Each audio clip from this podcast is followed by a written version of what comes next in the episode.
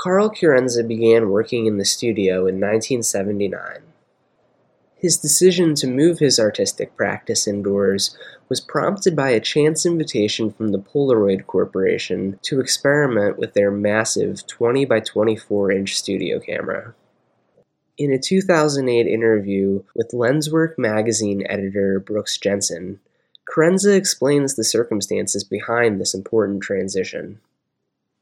The thing that happened in 1979, which caused me to change from outdoors to indoors or from using things that existed in the world to making things that uh, had not existed before was because of Polaroid.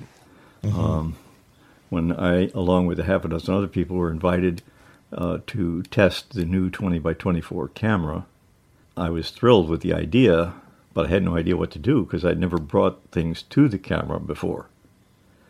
So I spent a week using up a lot of their film and therefore a lot of money that wasn't mine, making pictures which I thought were pretty terrible uh, because I had no idea how to do that.